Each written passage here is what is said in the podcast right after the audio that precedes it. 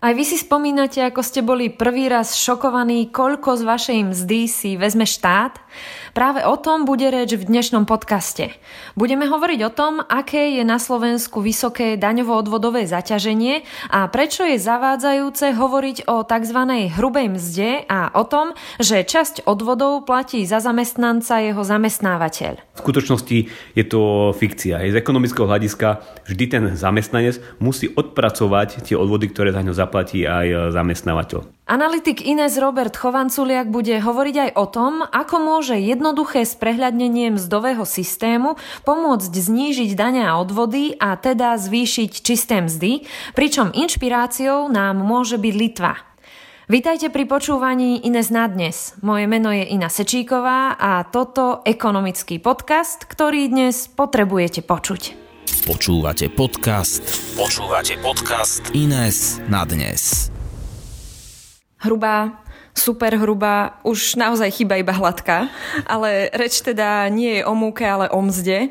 A na začiatok vysvetlíme si predsa len tieto pojmy, čo znamená čistá, čo hrubá a čo super hrubá mzda.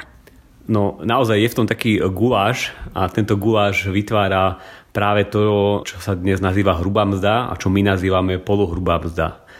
Lebo v skutočnosti táto mzda je iba fikcia a taká účtovnícká arbitrárna suma, ktorú niekto stanovil, ale nemá žiadne akéby ekonomické opodstatnenie.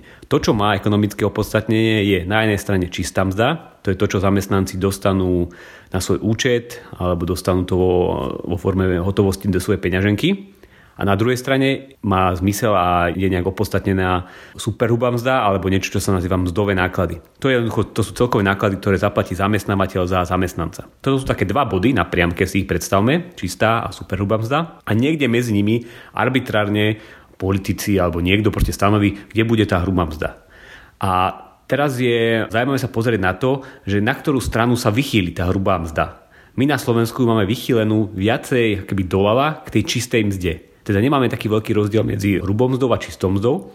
A to spôsobuje, že veľká časť zdanenia je taká keby neviditeľná a platí ju zamestnávateľ za zamestnanca. A Slovensko je tretia krajina, ktorá má najvyšší podiel odvodov platených zamestnávateľmi v Európe. Pred nami je Francúzsko a Rakúsko. K tomu porovnaniu sa ešte dostanem. Tak ako si povedal, to, čo zaujíma zamestnanca, je teda čistá a z pohľadu zamestnávateľa je dôležité, aké sú teda tie jeho celkové náklady. A keď sa vraciam k tej hrubej mzde, prečo práve najviac počujeme o tejto? Lebo zjavne sa nejedná ani o jednu z tých, ktorá je zaujímavá či už pre zamestnanca alebo pre zamestnávateľa. No je to preto, lebo náš systém vytvoril takú fikciu, že určitú časť odvodov platí za toho zamestnanca, zamestnávateľ a hráme sa na to, že sa to nejak delí. Že túto kôpku zaplatí zamestnanec za seba, túto kôpku za ňou zaplatí zamestnávateľ, ale v skutočnosti je to fikcia. Z ekonomického hľadiska vždy ten zamestnanec musí odpracovať tie odvody, ktoré za ňou zaplatí aj zamestnávateľ. A ako som spomínal, v rôznych krajinách je to rôzne. A v tých krajinách, ktorých e, je veľká tá časť, ktorú platí zamestnávateľ, tak to keby e, skresluje celú tú debatu potom o tom, že aká je vôbec vysoká mzda, lebo tá mzda hruba je iná v rôznych krajinách a skresluje to potom následne ďalšie debaty o minimálnej mzde a podobne. Presne tak, už to aj začína byť celé zložité, z toho aj ako to popisuješ. A kým sa ale dostaneme k nejakému rozkúskovaniu toho, ako to v skutočnosti je a prečo je to podelené takto, tak ešte predtým. Asi každý si pamätá ten moment takého toho spravodlivého rozhorčenia, keď si uvedomí, že vlastne skoro až polovicu jeho mzdy si vezme štát. A aké je teda presne vysoké daňovo-odvodové zaťaženie u nás a skúsme to teda aj bližšie porovnať s inými krajinami, tak ako si to už načrtol pred chvíľou. Tak Slovensko patrí medzi e, krajiny s relatívne vysokým daňovo-odvodovým zaťažením. Je tu podľa štatistik OECD okolo 42%, pričom priemer je okolo 36%. Teda naozaj sú tu vysoké e, dane a odvody.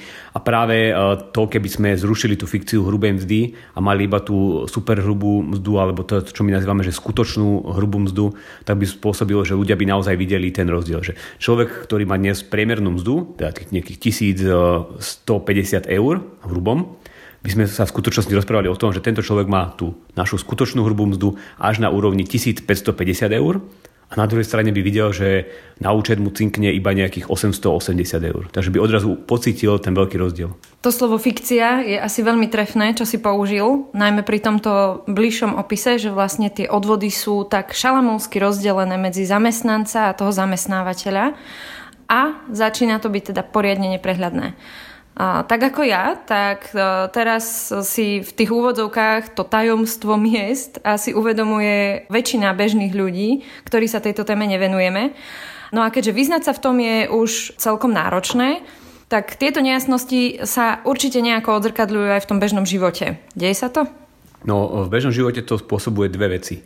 Na jednej strane to vytvára taký neustály konflikt na úrovni podniku, lebo keď príde zamestnanec za svojím zamestnávateľom, že zvýš mi mzdu o 100 eur, tak e, aj keď ten zamestnávateľ súhlasí, tak v skutočnosti následne cinkne zamestnancovi na účet iba 70 eur, ale v skutočnosti musel zamestnávateľ zaplatiť až 135 eur. Takže toto je na jednej strane taký konflikt na úrovni podnikov a potom to vytvára problémy na úrovni spoločnosti, že politici môžu udržovať relatívne vysoké dania a odvody, lebo si to ľudia neuvedomujú, že koľko platia tých daní a odvodov a potom, ako som už spomínal, pomáha to tlačiť aj na zvyšovanie minimálnej mzdy. Pretože keď minimálna mzda je medzi krajinami porovnávaná v hrubej mzde, tak tá slovenská minimálna mzda je tak opticky znižovaná tým spôsobom, že máme vysoké odvody, ktoré platia zamestnávateľia. Uvediem len príklad. My máme tento rok na Slovensku vyššiu minimálnu mzdu o nejakých 22-23 eur ako Česká republika ale naši zamestnávateľia musia platiť viacej o 35 eur ako českí e, zamestnávateľia. Teda máme vyššiu tú skutočnú hrubú mzdu, ale zároveň zamestnanci uvidia iba o nejakých 13 eur navyše na svojich výplatných páskach oproti e, Českej republike. A toto všetko je vlastne teda skryté v tých odvodoch, ktoré si teda neuvedomíme. Správne to chápem? Správne, je to tam všetko ukryté a je to taká e, fikcia, ktorú vytvára súčasný systém.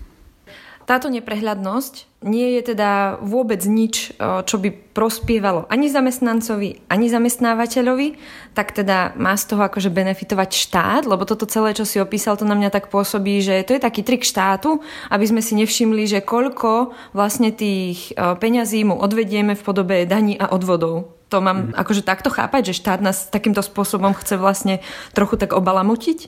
Ono, takýto systém môže vzniknúť aj bez toho, že to niekto e, zamýšľa a že to tak keby tajne e, vytvára. A to len z toho dôvodu, že politici sa snažia keby uľahčiť si prácu a proste keď e, idú schváľovať nejaké zvýšenie daní, tak sa to snažia čím najviac zakomufovať, aby to tí voliči nevideli, lebo tak nikto nemá rád zvyšovať daní. A v ekonomii existuje taký koncept, sa to volá, že fiskálna ilúzia a táto teória popisuje to, akými rôznymi spôsobmi sa politici snažia ukryť to daňové zaťaženie. Hej. Keď napríklad platíme na Slovensku DPH, tak to je tiež do veľkej miery také skryté daňové zaťaženie, že veľa ľudí si neprerátáva, koľko platí na daní z pridanej hodnoty. A taktiež, keď politici sa veľmi často zadlžujú a financujú verejný sektor na dlh, tak to tiež taká skrytá forma zdanenia, alebo budeme to musieť zaplatiť niekde v budúcnosti. Mm-hmm. Keď už teda človek aspoň pochopí ten základ, ako to v skutočnosti je s tými daňami a odvodmi, tak e, nevyhnutne sa natláča taká tá otázka, že prečo to máme podelené takto zložito. A už si aj popísal, že tá zložitosť vychádza z toho nastavenia formálneho, a aj tak, akože asi nie je tak náročné, že veď nech sú všetky tie dane a odvody pokope, aby v tom bol ten poriadok, ale keďže to tak nie je, tak teda niečo za tým je a dá sa to teda zjednodušiť, alebo majú to niekde upravené lepšie? Čo by bolo riešením? Riešením by bolo zrušiť túto fikciu vo forme polohrubej mzdy a zaviesť skutočnú hrubú mzdu. To znamená, že hrubá mzda by predstavovala všetky dania a odvody, ktoré sa platia z práce. A takéto niečo e, nie je len nejaký náš vymysel, ale už sa to podarilo presadiť v Litve kde zrušili prakticky všetky odvody platené zamestnávateľom, ponechali tam iba nejakých 1,7% odvodov platených zamestnávateľom a ostatný zvyšok platia zamestnanci za seba a teda presunulo sa alebo zrušila sa celá tá fikcia a tí zamestnanci tam vidia, že koľko naozaj platia na daniach a odvodoch. A čo je zaujímavé, v Litve mali tiež vysoké dania a odvody, okolo 41% a keď zavedli túto reformu, tak politici znížili toto vysoké zaťaženie práce a znížili ho na nejakých 37,7%. Uh-huh. Takže jedna vec je teda preorganizovať to a keďže stále je to daňovo-odvodové zaťaženie naozaj vysoké v tom porovnaní s ďalšími európskymi krajinami, čo si spomínal na začiatku, bolo by teda ďalším krokom tak ako v tej Litve podobné znižovanie aj u nás? Ako som hovoril, máme tu vysoké tie dania odvody aj v porovnaní s ostatnými krajinami, takže určite je priestor a bolo by to správna cesta.